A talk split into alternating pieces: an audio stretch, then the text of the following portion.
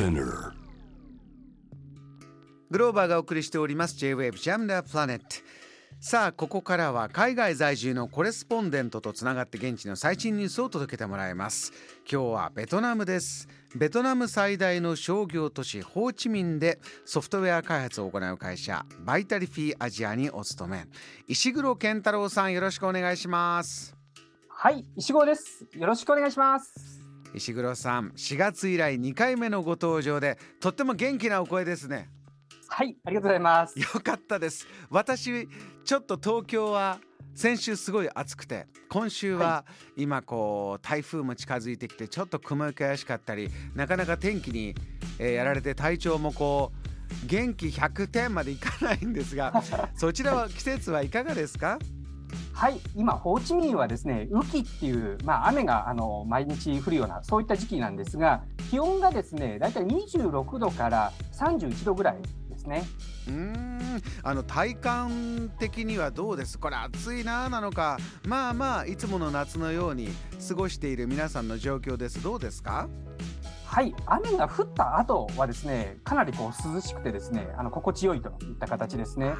ああそうなんだ、えー石黒さんからではそんなホーチミンから最新ニュース伺いたいんですがまず一つ目、はいどんなトピックでしょうか？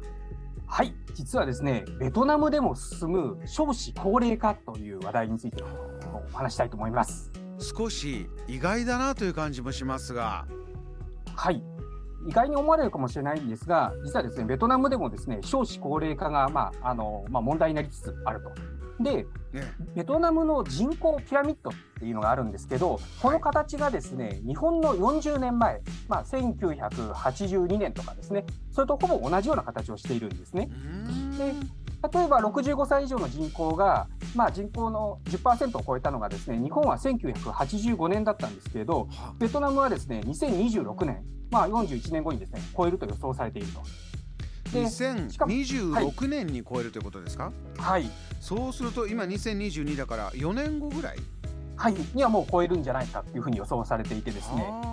ええ。で私がいるこのホーチミンのですね合計特殊出生率についてはもう1.39になっているんですね。うんうん。はい、で日本がまあご存知の通りですね、えーまあ、コロナの前で1.36ぐらい、まあ、コロナの時にちょっとまあ影響を受けて、えー、1.3ぐらいまで落ちたというふうな形がですね、まあ、報道されてるかと思うんですが、うん。まあ、近いぐらいの、えー水準と。いったところですね。あのベトナムですとこう社会保障の仕組みがどうなってるのか日本と比較してこうなるとこういった問題が出てくるんだよというのは何があるんでしょうか？はい、えー急速にですね進む、まあ、少子高齢化によってですねベトナムでも、まあ、2030年までにですね、まあ、1600万人以上のベトナム人の方々が年金を受け取れない、まあ、リスクがあるというふうにも報道されていてですね。年金問題ですか、はい、うーんで年金のその受給者の数っていったところもですね、まあ、これちょっと2017年のデータなんですが、まあ、1010万人ぐらいの高齢者のうち830万人ぐらいが、まあ、年金を受給できなかったっていうようなデータもあってですね、ええ。もう60歳以上の総人口の8割ぐらいを占めていると。あでこれがう受け取れない方が、はい、え2030年ですね、まあ、あと8年後とかなんですが、まあ、法律で決まっているその定年を迎える、まあ、2000万人強のうちにですね、まあ、およそ8割ぐらいの人たちがやはり年金を受け取れないリスクがあるというふうにも言われています。石黒さんに2017年の時点で8割ぐらいの60歳以上の、総人口の8割ぐらいの方が年金を受け取れないというのはシステムが何かはい。日本とはまた全然違うんですか、どういう状況なんですか？そうですね、ベトナムでもですね、まあ、その全国民を対象にした年金制度っていうのがあるんですけれど、まあ、これまでのところですね、その実態としては公務員とか一定規模の以上のその企業に勤めてる人、まあ、こういう人たちにですね限定されていたと。でしかもかつですね、まあ、あの会社によっては、まあ、社会保険料を低減するためにですね意図的にこう外していたりとかですね、まあ、その従業員の方も別に年金のことってもうそのだいぶ先だから、まあ、それより手取りが増えた方がいいやってことで、まあ、その加入してないことを喜んでいたようなケースもあったと。で日本と、まあ、ある意味同じなのかもしれないんですが、えまあ、あの一定期間ですね。20年以上、まあ、保険料を納付してないと、まあ、対象になりませんよとかですね。あまあ、こういうのもあって、はい、ー石黒さんそちらで会社にお勤めですけど少しずつこう変化していかないととか変わっていきそうなあの空気感というのはありますか、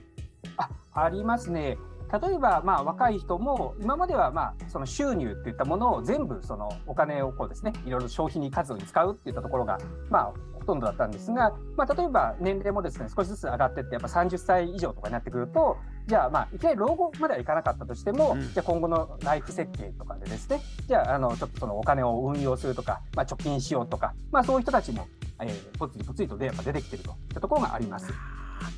数十年前の日本を今のベトナムが、えー、そういった塾になりそうだということはね、はい、何か早めに早めに手を打っておいた方がいいよという気持ちに日本からだとなりますよね。そうですか、わ、かりました。えー、もう一つベトナムから最新トピックあればお願いします。はい、えー、冒頭で申し上げたその、まあ、気温に関係するところなんですが、えー、実はですねベトナム北部の方が暑いといったところがありまして最近のその気温のところでいうとですね。で北部では暑すぎてですね夜間にお米を収穫しているといったニュースなどがありました。そうですか。お米の収穫夜間、はい、夜何時ぐらいにやるんですか？はい、えー、深夜のですねまあ3時半から、えー、開始してですね。でまああの頭にこう懐中電灯をつけて、えあの朝8時ぐらいまでですね、えー、収穫を行うと。であの8時ぐらいになるともうだんだん暑くなってくるんで、はい。えー、田んぼから去るっていうのはそういう、はい、農家もあると。もう昼夜逆転した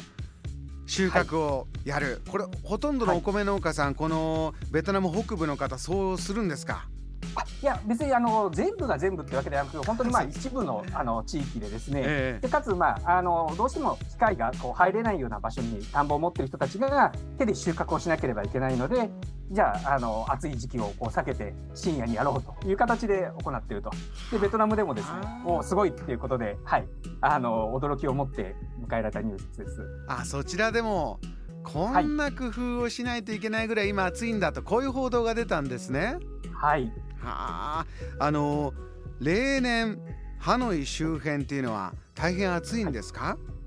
はい。大体6月のですね、まあ、後半ぐらいから7月のまあ、前半ぐらいが、まあ、北部の方ではですね暑さのまあピークを迎えるというふうにも言われていてですね、うん、で今、ホーチミンがまあその31度ぐらい、えー、なんですが、まあ、ハノイの方ですね、まあ、先週とか40度を超えていたような日もありまして、はい。まあ、バイクタクシーの運転手さんとか、まあ、路上でこう販売してる人とかですね建設作業員とか清掃員の方とか、まあ、野外作業員と言われる人たちのですねまあ、大半がですね結構熱関連のこう病気にも苦しむという、まあ、そんな報道などもあります。日中外の仕事の人は本当に大変ですよね。はいそうですね。そちらですとこれ何か対策をしないとというようなことはあるんでしょうか？はい、まあ、こういうところをですね見てですね、まあ、いわゆるベトナムの場合ボランティアなどがですね、こう、まあ、活躍したりしまして、例えば、まあ、ちょっと前、えー、2019年なんですが、ベトナムの赤十字協会っていった人たちがですね、野外作業員向けのこう避難所みたいなものをですね、ちょっと用意して、まあ、濡れたタオルであったりとか、飲料水とかですね、水をちょっとこう、霧状に出してですね、扇風機でこう、えー、涼しめるような空間とか、まあ、こういったものであったりとか、あと、移動式のですね、休息車っていう、まあ、ちょっとしたバンなどを用意して、はい、えー、まあ、パッと休めますよっていう、こういうものを提供したりとしてたと。で、これを、はい、今年もやるべきじゃないかっていうのがですね、ニュースなどでは、はい、出ています。ああの2019年同じぐらい暑かった、え暑かったということですが日本ですとあの今まだマスクしてる方が多かったりとかそんなのも、こう心配の一つになってるんですがそちらはどうですか？はい、こちらもでもですね、やはりまあマスクといったところをですね、えー、まだつけていなければいけないといったところがありますので、はい、あの皆さんマスクをしながら暑い中でですね、こう仕事してるといった形ですね。あそうなんだ。いやね、本当倒れる方、なるべく少なくなるようにいろいろ対策が進むことを願っております。わかりました。はい、えー、石黒さん、最新ニュースありがとうございました。はい、ありがとうございます。今夜のこの時間はベトナム在住のコレスポンデント石黒健太郎さんにお話を伺いました。JAM The Planet.